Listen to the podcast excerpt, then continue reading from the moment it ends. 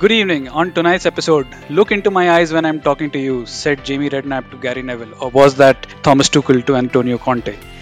Also, what's happened at Manchester United and much, much more. This is the Talkie Taka podcast.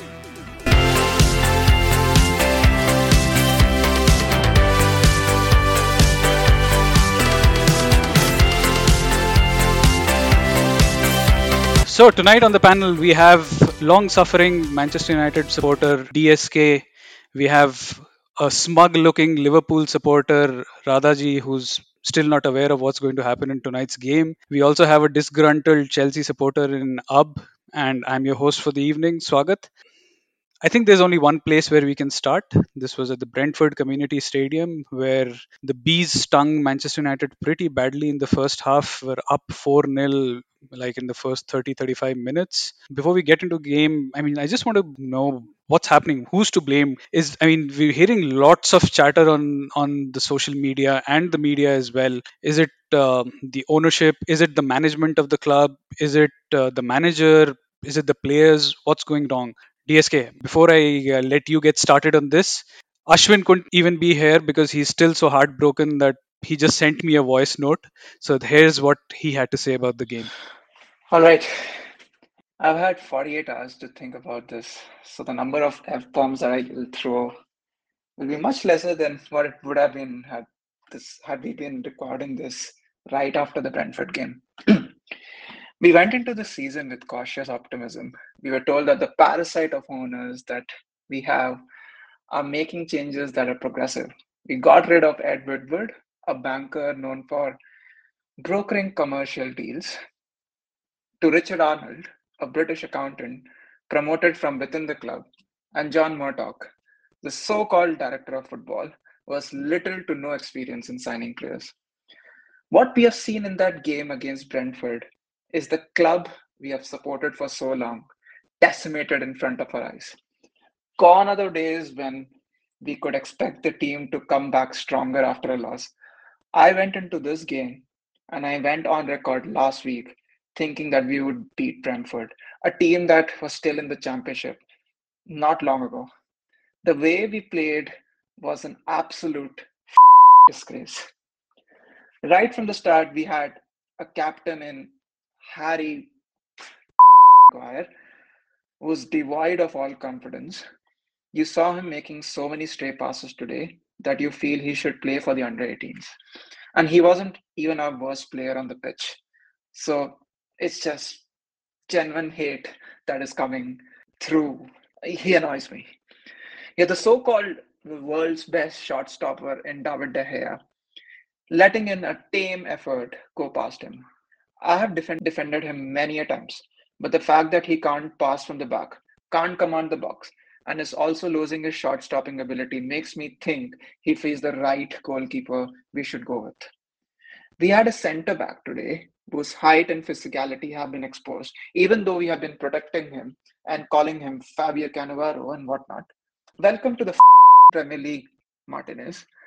Relegated teams in the Premier League will eat Eredivisie for dinner. We have a left-back who seems to be in the club only because he had one great season for the club and the national team, but is otherwise a calamity. Our forwards are devoid of ideas. Our greatest players and legends of the club want to leave us for personal glory. Don't even get me started on Cristiano. I've defended him so much as well. Doesn't want to play for the club. Get rid. We are relying on creativity from a man who was on the slide at Spurs, got shipped to Syria, where football is played in second gear, and is a medical risk, only for the manager to play him in a deep-lying midfield role. Because he did not get the central defensive midfielder we had asked for the last 6 years. But this goes beyond the players. This goes to the absolute inefficiency the club operates in. As a rival fan, you may say, Swagat, oh, the Glazers have spent £1 billion in transfers. They've done so much for the club over the past 20-odd years. You won the Premier League, you won the Champions League, but Sir Alex Ferguson and David Gill were basically plastering the cracks on an establishment that was withering away. 10-15 years ago, as Gary Neville pointed out on Sky, I know he got a bit emotional. So am I. all United fans are emotional right now. We had the best stadiums. We had the best training ground. Some of the best players in the world wanted to join us. It was always Real Madrid, Barcelona, or Man United. Today, you have an unproven manager at the helm who joined from an inferior league, obsessed with players he has worked with before, no clear vision from the board, ownership taking away millions of pounds away without investing any of their own money into the club. All they are doing is sitting on their in a luxury pad in Florida while asking their employees to do their bidding. Joe Glazer needs to take the next plane from the US and explain to the fans what his plans are and deliver on those plans. Something has to give. Something has to give. And I know we are not Paris Saint-Germain, right? We don't have ultras. Like we don't want to resort to that. But these fans have suffered long enough. These are some of the most passionate fans in the world. And they just can't keep living this miserable life because of the failings and the greed of a family who are an absolute disgrace and scum of the highest order. Just can't take it anymore. So, powerful stuff there. DSK, the stage is yours. Yeah. So, Ashwin there spoke his heart out. So, let me take a step back and then try to look at what happened in the game. So, the Brentford team and the manager especially had done their homework quite well. They looked at the template that Brighton did and replicated it quite well. And the template played out and the game was over in the first 30-35 minutes. Now, who is to blame? I'd start with the players. I'll give Erik ten Hag some leeway here because he has come with his new philosophy and he has been trying to coach the team. And he had seen some success before. But once you hit the ground running in the Premier League, you need the players to adapt to the situation also, because he had whatever he has been trying to do, it's been quite open and covered well in the media. And right from the first game of the Premier League, the teams are targeting his template, mainly with two tactics. One is he's trying to play out from the back through the number 6. In game number 1, he tried it with Fred, who got absolutely destroyed by Brighton. Game number 2, he tried to change it around, played Eriksen in the same role. He got targeted, could not touch the ball.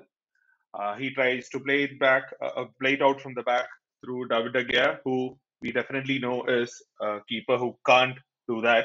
He seemed very confident at the beginning of the season, saying that, hey, for Spain, I play out from the back. It's now because I never got the opportunity, but now you see it out quite clearly. Yes, the coach is trying to do something, but the problem is the players are not probably able to execute it quite well. And at multiple occasions, what I felt is players are probably not smart enough to think on their feet. Like if you have tried to do a technique and it's not working out or somebody is countering that, then how do you think on your feet to adapt to it? And David De Gea was the typical example for that. Split center backs and number 6 is targeted. There are two strikers on both the center backs. Why not play a chip ball or a long ball? He doesn't try to do that, plays it right into the feet of the player who's being marked, and one by one the goals started coming in. Then for the third goal, it was what was the next big topic, that Lisandro Martinez and his height. You have a 5'9" center back. Everyone in the Premier League talks about his. Why are talking about his height? Multiple memes and videos and trolls going on, and then it proved right. So there I'll still get a benefit in for the set piece because he slipped. But there is another routine that you continuously saw throughout the game, and probably that happened in the previous game, that the big striker is always on Lisandro Martinez, and the keeper of both Brighton and Brentford were playing in the balls directly in. So he never wins the first ball. And then you have Luke Shaw, Harry Maguire, and Fred or Eriksen, who are not able to get the second balls. So the game completely got bypassed United. So for a month and a half, you had Erik ten Hag coaching his team to press from the front. And there are two teams who have come in and said, oh, we want to press from the front. We'll play the long ball to your shortest center back. And the game is completely gone. So the players not being able to adapt to it, saying that, hey, if Maguire and Shaw and Fred should see that Martinez is getting targeted. If that's happening, then why don't they make themselves ready for the second ball? That is one. And then David De Gea, if he says that he can't play out from the back, then think of the feet and start playing long balls. So these are the two biggest misses I found from the players. And also, Ten Hag also mentioned the fact that whatever tactical stuff that they had prepared, the players threw it in the bin. So he's also obviously pissed off about the performance there. True, that is there. But you can also argue that has he spoken enough to the players to adapt to it? Because in the first match, he played a system or a formation with false nine formation with probably the wrong set of players, and he got completely destroyed in that first half till he tweaked it around. So not sure about that, but I still won't blame him. Now, other than the match, when you look at what is the bigger problem, you brought in Erik ten Hag for the system. You had reactive managers before Rinole and probably before that in Jose. The problem was that on the other side, you had Man City and Liverpool playing this expansive style of football. You brought in a manager to bring his own players and have his own philosophy, then back the manager, right? We knew from day number one that he's looking for a ball-playing number 6 in Frenkie de Jong.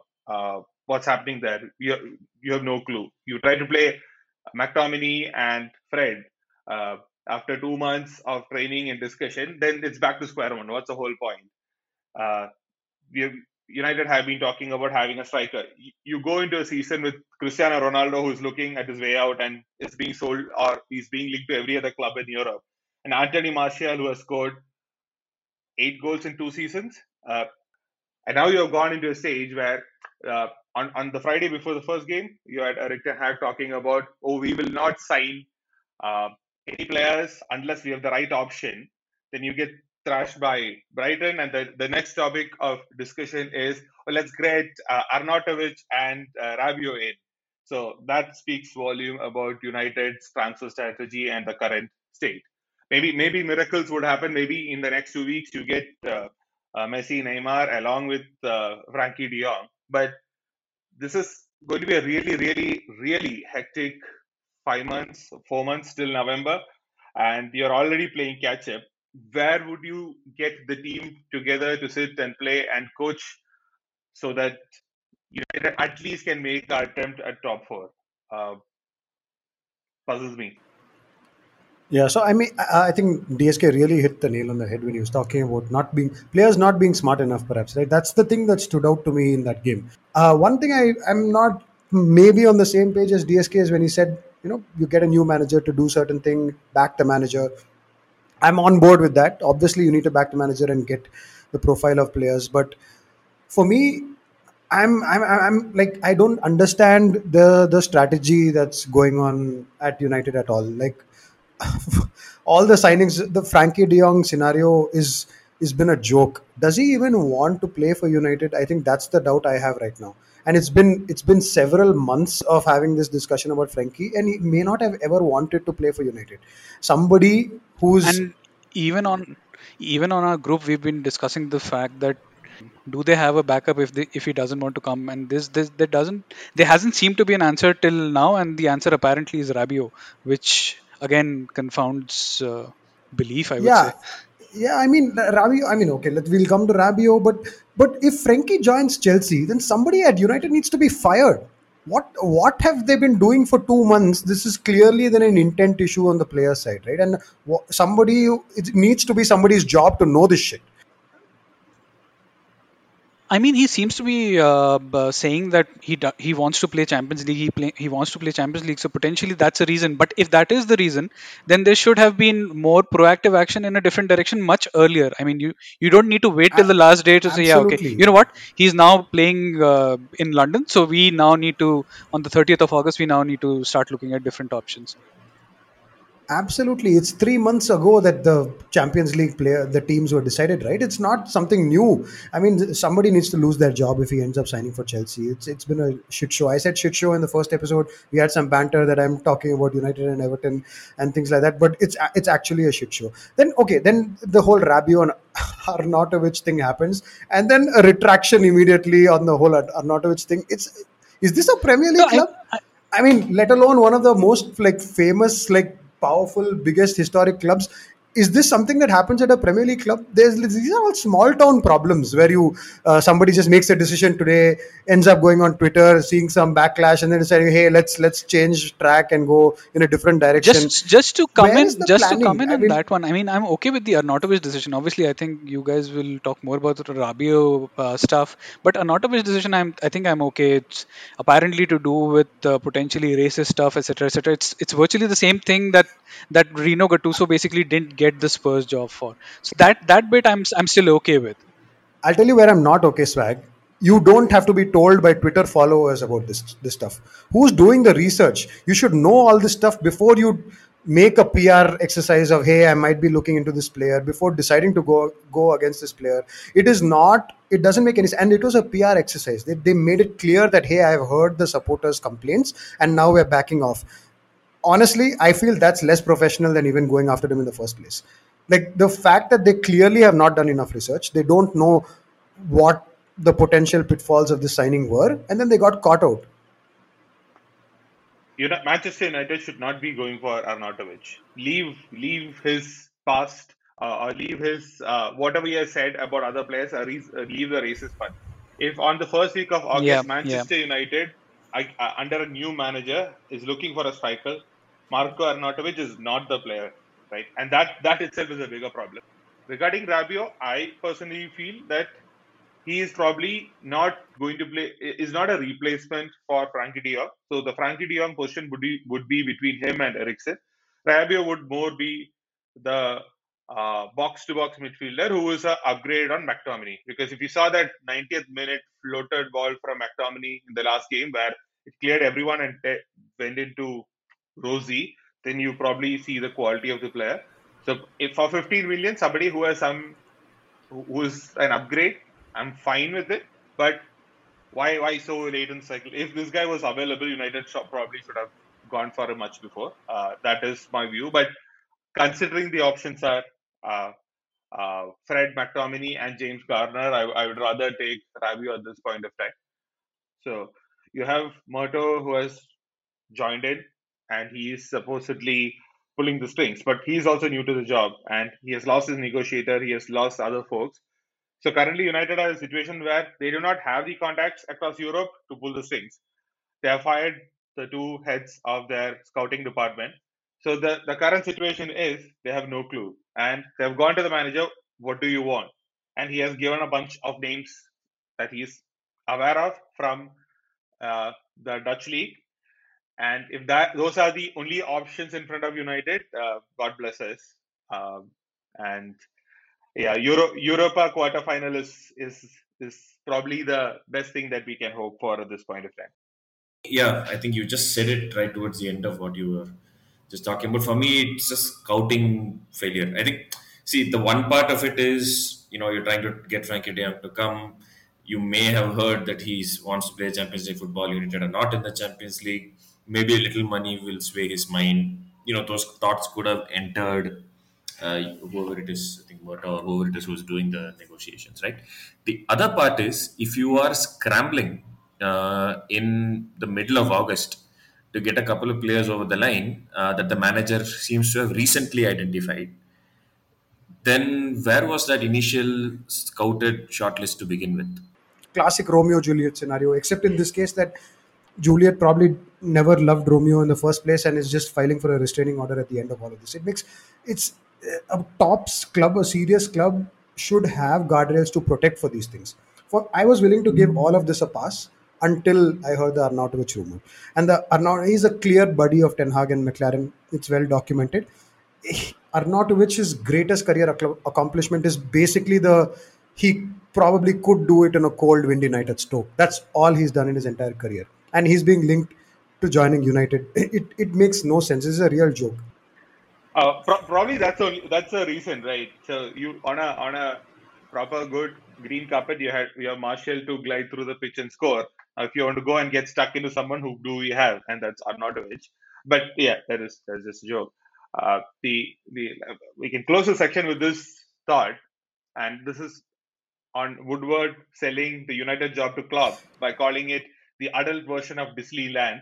I think this is probably even two steps more. This is like the greatest circus ever, and it's a unending joke for in front of football, and hopefully for all of you not United fans, it's a lot of entertainment watching this. Right. So before we move on, I mean, just a shout out to Brentford. I mean, they came to the match with a plan. They executed the plan and they reaped the rewards. I mean, it wasn't all just United saying, yeah, I mean, take 3 points and go, but yeah, credit to Brentford where it's due. Moving on, City versus Bournemouth. We were expecting a high-scoring game from City, and that's what happened. Apart from the fact that Haaland decided to deceive his fantasy owners and didn't give them too much to talk about. But again, expected dominant performance against a low-level team. And Pep must have definitely said, oh, they were very tough to play against, and we had to play out of our skin like he usually does against the second half teams. Radha, I think you have some thoughts about Haaland.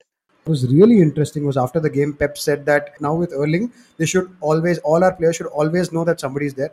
That line was a bit scary to me because City already score like 500 tap-ins every year, and now if they're going to, this was them thinking that a false nine might not be in position, and now Haaland is there and they're going to start playing those balls more.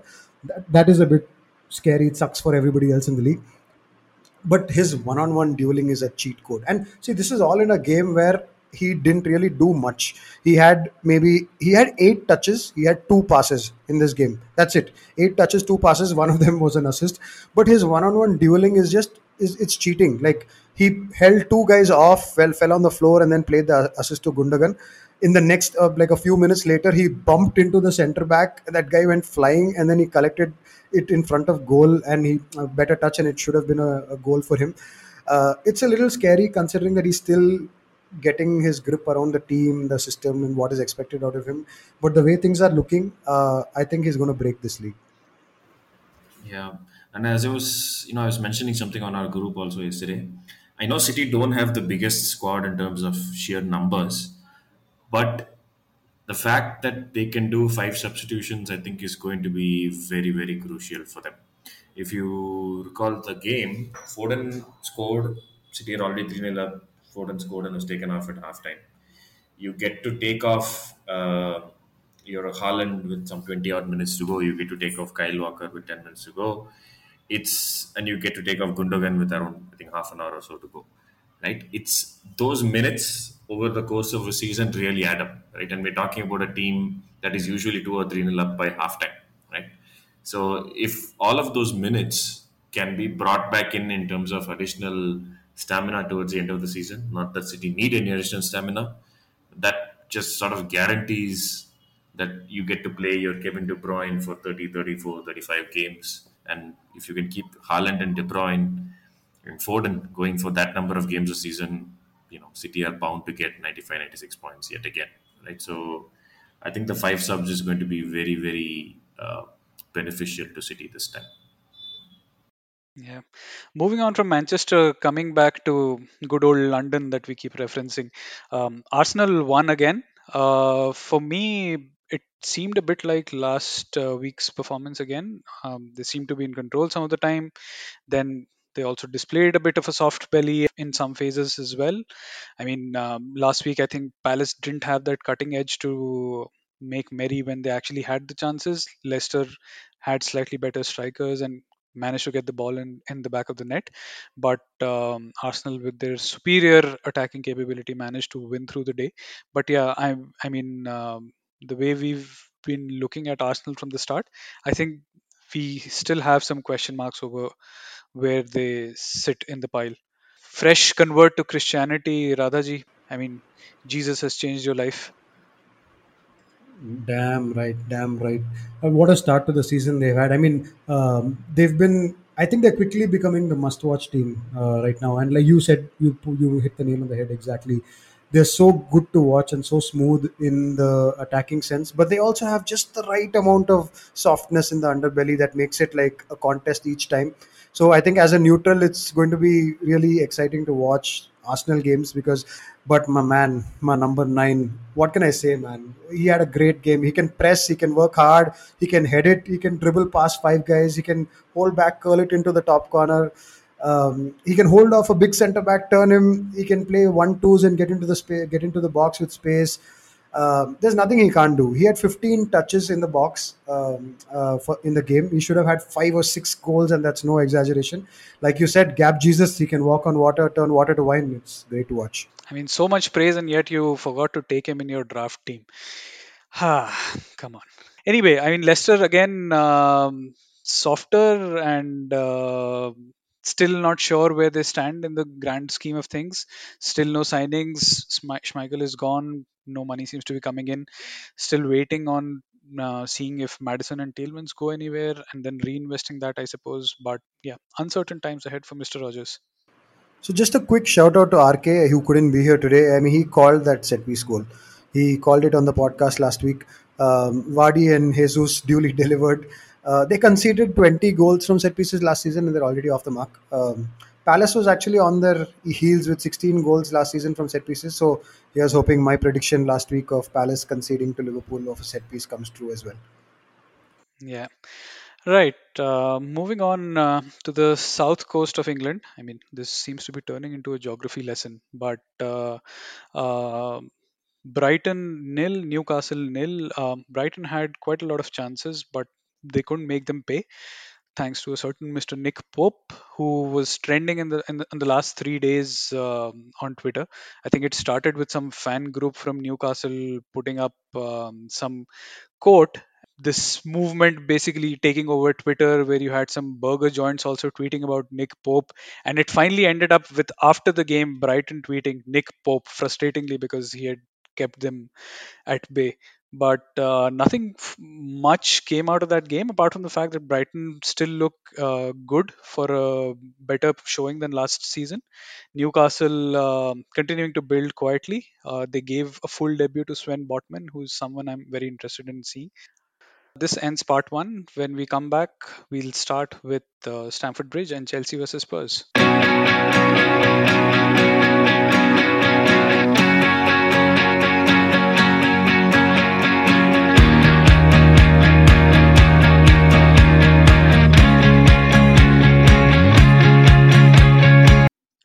Welcome back. In part two, we're starting off with the Battle of the Bridge.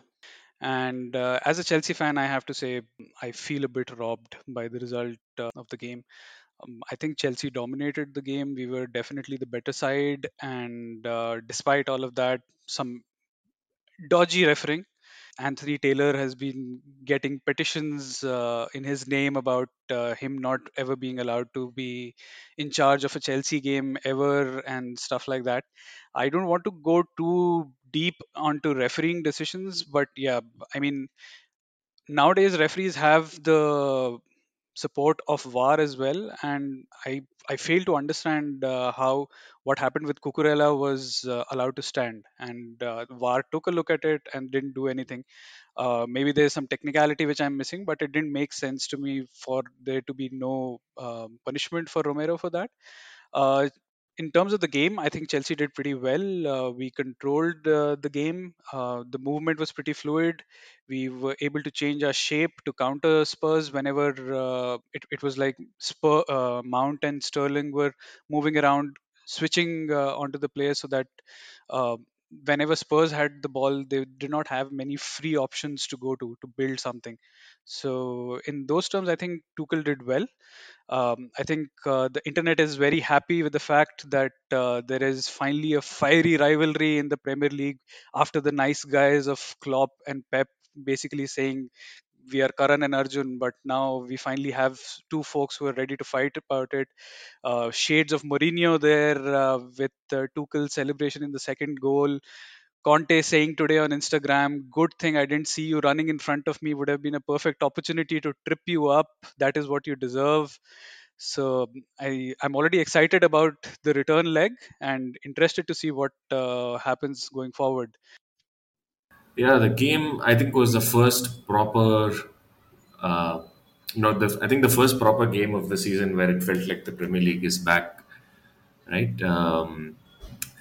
Yeah, like you said, Chelsea dropped 2 points. I think no matter what happened, no matter what the referee may have done or not done, you should not concede from a corner in the 95th minute, right? It denotes or it showcases a fragility which should not be there in the top sides. So I was telling on our group also yesterday where, until that fragility goes away, Chelsea will not be able to compete with the two teams that finished above them last season. I also don't want to spend too much time on the referee. This is not the first time Anthony Taylor has been involved in some dodgy refereeing in a Chelsea match. This petition that you talked about, I think the first one of those petitions came more than a year ago, if I recall, right, where he shouldn't referee and all. I believe it has some 30 or 40,000 odd signatures. I think it was a good game. Definitely 2 points dropped for Chelsea. I think Spurs played well in the sense that they stayed in the game. I think that's pretty much all they could do. Chelsea dominated. But I think you have to stay in the game, and I think that's what Conte also would have probably instructed his team to do. So I think it's a good point for Spurs, definitely a better point than the one Chelsea got. And I'm excited to see this rivalry. Finally, we have a good rivalry.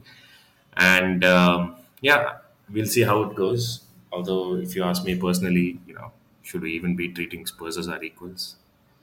I mean, it's a fair change in attitude that we've had, all of us, from the season preview when we thought that Spurs might even be in with an outside shout of getting into second. But just touching upon the refereeing bit once again, I think I remember hearing last year, particularly in the league, there used to be a Totally Football League show, which used to talk about the Championship and League 1 and League 2. And they also talked about refereeing decisions and stuff like that. And they said that basically there's a dearth of elite quality referees. So which is why even if there is, they deem that there is some punishment to be meted out to Anthony Taylor, the max that will happen is that he basically stops refereeing Chelsea games, because the only way that you can have more referees is that they come up from the Championship or League One. Basically, the referees also get promoted. And apparently there the levels are even worse. So we need to be mindful that it's probably just a very small pool. And the best probably that Tuchel also mentioned is that it's probably just best that he doesn't referee Chelsea games going forward. But limited pool. Let's see what happens. Yeah, I think Tuchel will almost certainly get a touchline ban for not just the red card, but also his comments post the game. I believe he said something to the effect of, I might not be there next week on the touchline, but the referee still gets to blow his whistle or something like that. So if not the red card, those comments will certainly see him at least get a hefty fine, if not a touchline ban. So, add to that, N'Golo Kante getting injured yesterday, and it looks like a bad hamstring pull again, or a hamstring tear. I hope that's not the case. I think Chelsea are in for a bit of a tough time. On the bright side, we will get to see more of Conor Gallagher in midfield. So I'm looking forward to that. Yeah. I was also impressed by Koulibaly and Cucurella finally playing a full game, and he did well. I mean, all three of the new signings did well. They played their part. They actually were involved in both of the goals. So hopefully, good times ahead. Let's see what comes up. I'm a bit surprised with the Anthony Gordon links. Unable to understand what's going on there. Yeah. But I could go on a whole rant about that. It's pretty clear, right? It's pretty clear, man. All you need is goals. You let go of Lukaku, so you should sign a what is he, number 10, number 7, number 8.5. It makes sense. Makes total sense. Let's sign the false number 9 from Everton, basically. Yes, that should do the trick. If you look at, I think last week I was discussing how even if Everton do create chances, I don't see who's going to score with the likes of Gordon up front, Demarai Gray, and all that. And I think Chelsea must be listening to the pod. Great addition to their squad if it happens. I'm looking forward to that. Yeah, if you look at the problems that Everton are suffering, it is almost exactly similar, up front at least, in the final third to the Chelsea problem. In the sense, obviously Chelsea are a much more well-oiled unit. They create more chances. They have more quality players. But if you leave that aside for a minute, Chelsea always land up in the spot where they create a chance, but there's no one to, bully a defender, get that finish in, that centre forward, right? It's kind of similar for Everton. No matter what they do and they create the chance, Gray does a good run or Gordon himself, they just cannot finish it off, and they've lost Richarlison also, right? So to sign a guy who's struggling to get goals, he's doing well in his role, Gordon, right? He runs up and down the field all game, but to get him and hope that that'll solve the problem, I don't know. I know that, you know, Chelsea may not be looking at him as a solution to this problem. They may just see value in having a player like that for the long term, but that one completely baffles me. Just on the game, right? I think so. Swag, you mentioned that some of us were really bullish on Spurs, and I do still have them top four comfortably, maybe three. I still have Arsenal ahead of Spurs, but anyway, I don't think this game is going to be any different. They are definitely going to have a really strong season. They were not at all as good as I expected them to be. They were quite poor, I thought. Not the high energy, winning the ball back, dominating, not giving the opponent time to breathe. I didn't see any of that. That said, to come out with a 2-2 draw, I think it's a great result. And those are the kind of results that probably go against you when you're not a serious team. So it's good for them that it went that way. No way that the goal should have stood. There is no chance that either of the goals should have stood. Both were clear fouls. Going back to the one we saw with Henderson last week, where maybe the argument that is being made on these is that it was way behind. It was 45 seconds before the goal was actually scored. Then what the hell is the point of VAR, right? So you're excusing mistakes as long as they happen a decent amount of time before something important happens. So that really sucks. But anyway, it was a good game, absolutely brilliant game to watch for the neutrals because of all the drama. Kane scoring a 95th minute, the managers, oh my God. I don't think I've seen anything like that since the days of Arsene Wenger and who was that guy from West Ham? Pardew, I think. Yeah, Pardew and Wenger, those fights. This was just superb. I mean, the shake hand nonsense at the end, it's proper shithousery. And I, as a neutral, it was just great to watch. Going back to the pre-game, or probably, I don't know whether it was last week, the comments that Jamie Redknapp and Gary Neville of "look at me when I'm talking to you" kind of comments that happened on Sky. It was almost a retake of that on the pitch.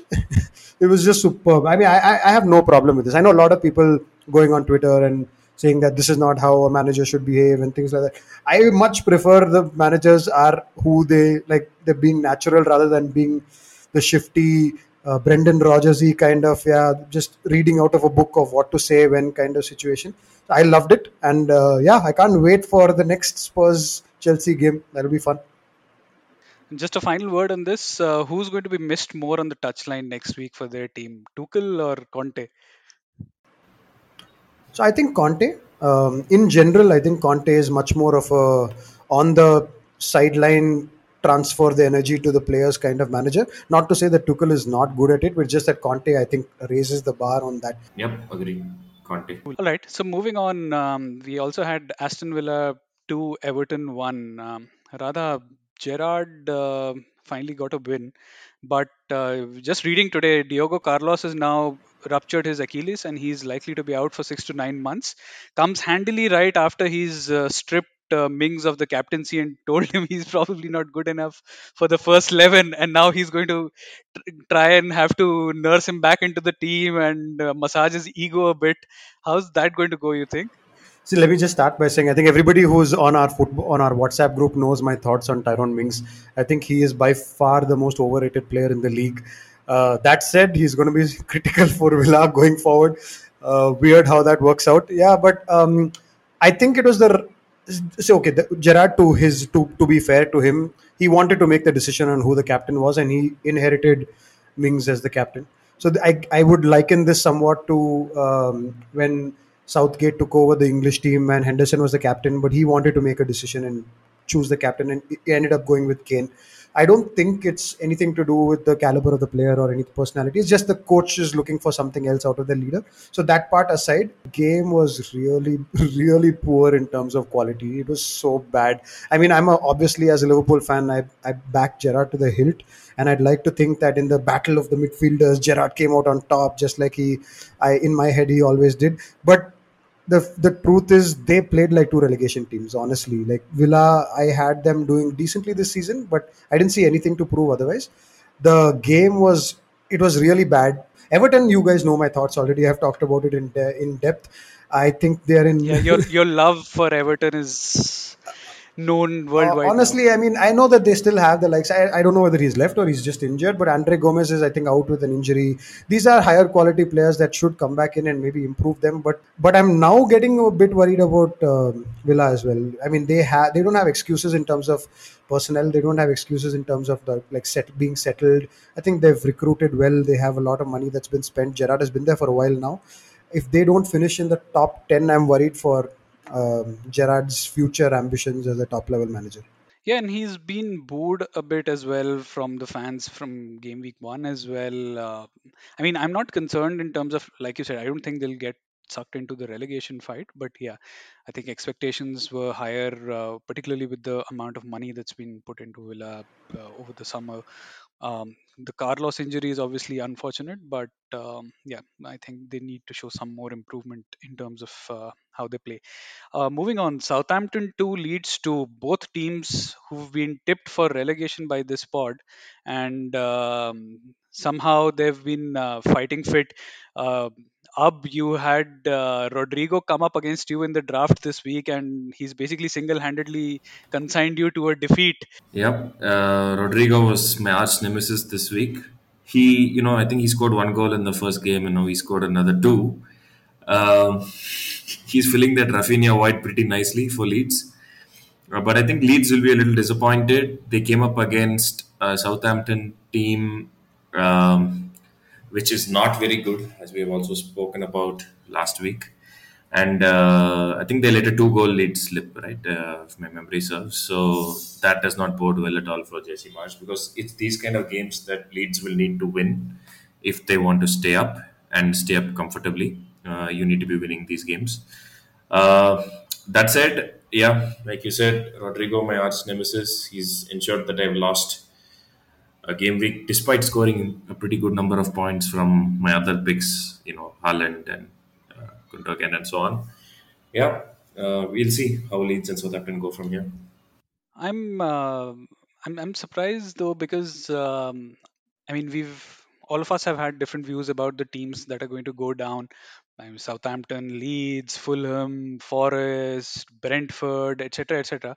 But no one seems to be giving up without a fight. It doesn't seem like there's a Norwich season anywhere in them. There seem to be quite a lot of mediocre teams, but they seem to be mediocre together. It doesn't seem like there's a standout who's just going to give up and say, yeah, okay, you know what, we're just going to go to the championship. That's fine. We'll just take the parachute money and that's it. But a quick shout out now that we talked about the draft. There was a lot of chat last week, all through the week, about Ab and his draft and his Mitrovic and his this and his that. There was a clip of me from episode 1 and all that I've heard in the last 1 week. It was great to see Mitrovic miss a penalty, Ab. That was pretty cool.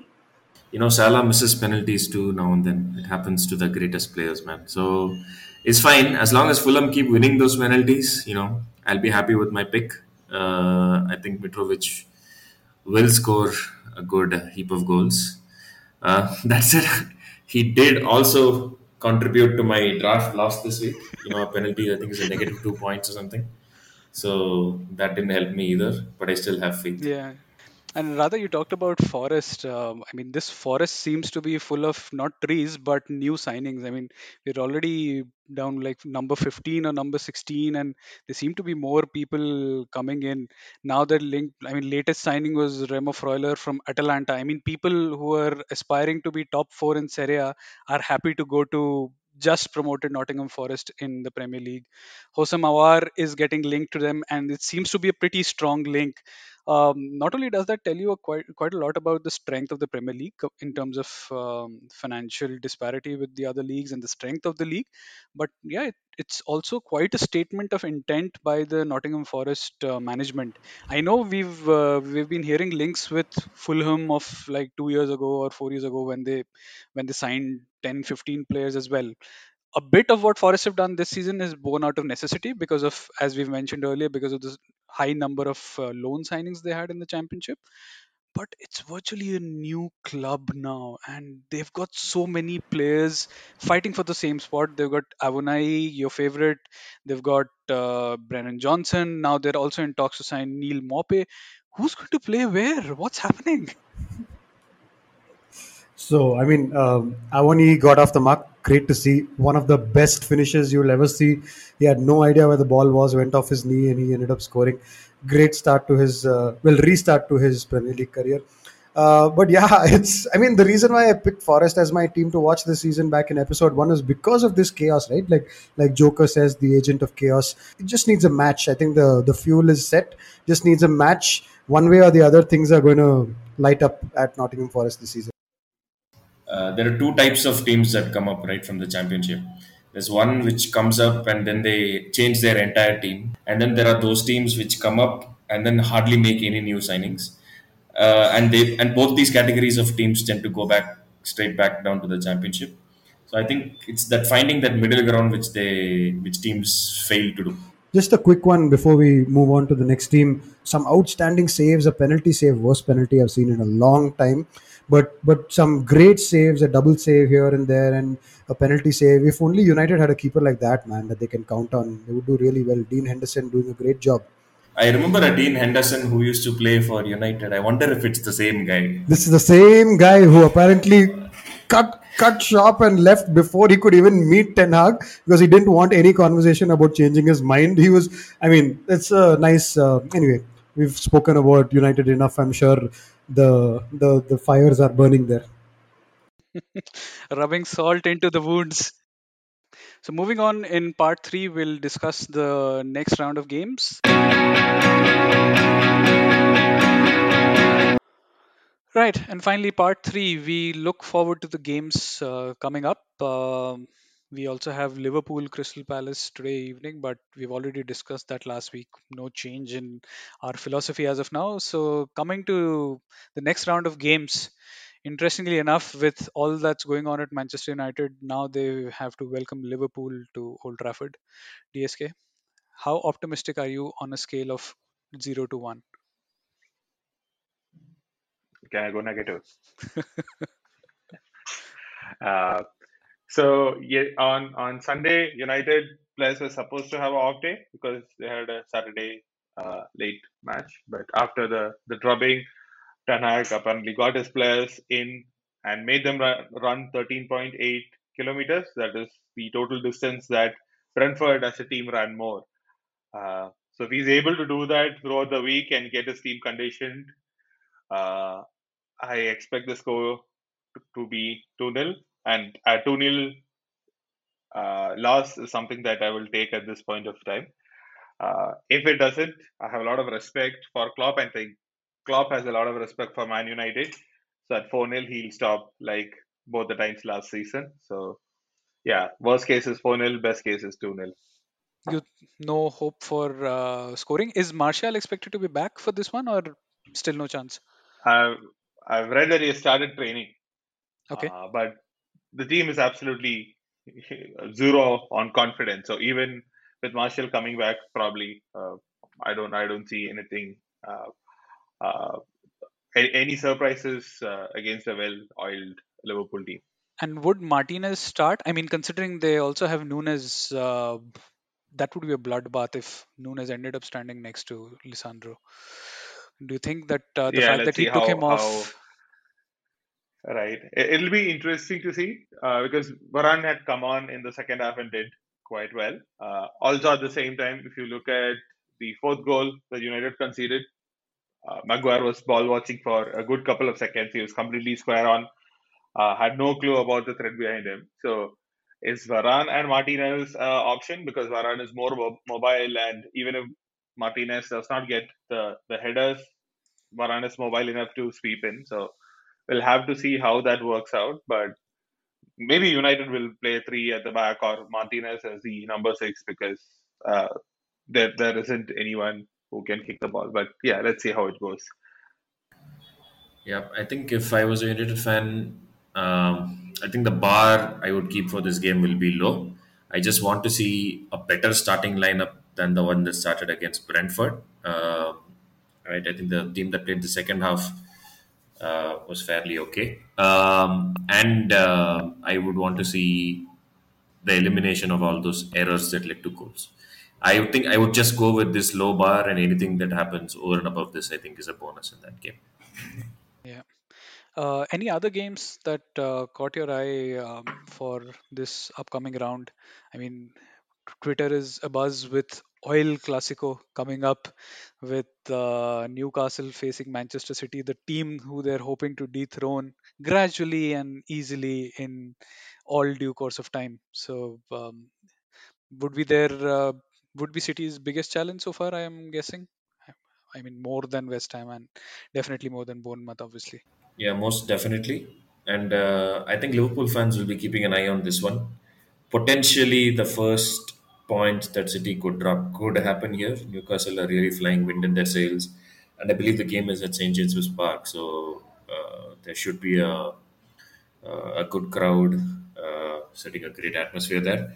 But, you know, I think quietly within Newcastle, they won't be expecting too much within this game. I think they know that despite the money invested, they're still a few years from catching the teams in the top six. Yeah. Another game that caught my eye was Everton Forest. Could be a six-pointer for the drop, rather for avoiding the drop. I don't know which Forest plays that game. Is it the first 11? Is it the original 11? Is it the new 11? Is it the third 11? I don't know. By the time next round matches comes around, they might have signed 10 more. So don't know, but that sounds an interesting game on paper. DSK. I hope Jesse Lingard plays a game. Other than Jesus, there is nobody in my fantasy draft team who is scoring any points other than Lingard. I went a bit heavy on United and Spurs and haven't done well. So definitely a match to look forward. And if Everton don't get anything from this game, then it'll be a bit of a worry for the Toffees. The another game I am looking forward is West Ham Brighton. West Ham had a really brilliant season last time out, but they are yet to score points, and they are up against a very, very well-oiled Brighton team. So if they don't score any points here, that will be pressure straight away on Moyes after the amount of investment they have done with two new attacking players. And they're really short on the defensive side with injuries to the back line. So that game will be an interesting watch. Yeah, and despite the fact that they've made so many signings towards the attacking part of the team, I don't think they've scored a goal yet, let alone a point. So that's also there to consider. Fulham-Brentford also seems like something which we initially tagged as in our pre-season expectations as a potential relegation face-off. But, I mean, Brentford would be flying high after what they did this round against United, and let's see how that goes. But Fulham need to be very scared, and so does Ab with Mitrovic. Yeah, I think that will be an interesting one to keep an eye on, as will Leeds Chelsea, I think. So that's usually a pretty feisty game. Leeds have started pretty well, a win and a draw. I think this could be a pretty interesting game. I think Chelsea will need the 3 points if they do want to keep up with the teams around them. Yeah. Yeah, and this is a weird rivalry, right? It's not a geographic rivalry. It doesn't define us, but somehow Leeds versus Chelsea is historically a great rivalry. Leeds Chelsea FA Cup final from the 70s or the 60s is the single most watched football match on BBC of all time. I mean, I think it's still in the top 10 or something. So that's a very interesting, quaint rivalry which doesn't have any bearings in usual rivalry measures.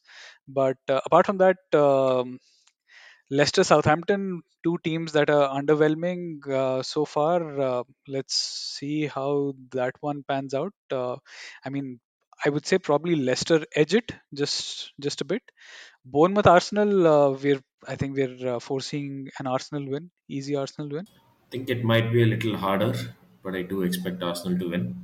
I think Bournemouth at home, I think that will be not the easiest proposition. Probably Arsenal's toughest game up until now, I would say. I mean, even more than Leicester. That's quite some backing for Mr. Parker and his multicolored jackets. Crystal Palace, Aston Villa. I mean, I'm leaning slightly towards Crystal Palace here. We talked in part 2 about how Aston Villa are have not been up to the level that we expected them to after all the signings that they've made. Palace were pretty organized. We haven't seen them apart from the game against Arsenal. We'll see them by the time this pod is out because, as we said before, Liverpool game is tonight. But they have better organization. Vieira has them playing in a more palatable manner. So, I mean, I would say that Palace might edge it with Villa. Finally, Spurs versus Wolves. DSK, any thoughts on this one? Who are you calling this one for? I expect it to be a really boring 1-0. Kane also on to Nick. But overall, not going to be the most entertaining game. Wolves have not been playing that well and they are struggling with injuries.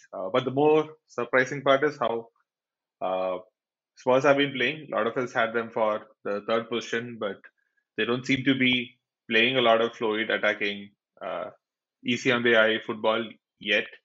With their the number of attacking and wing back options, but the quality is still there, so I expect them to nick the game at the end. Sure. So that brings us to the end of this episode. We'll see you again next week after the upcoming round.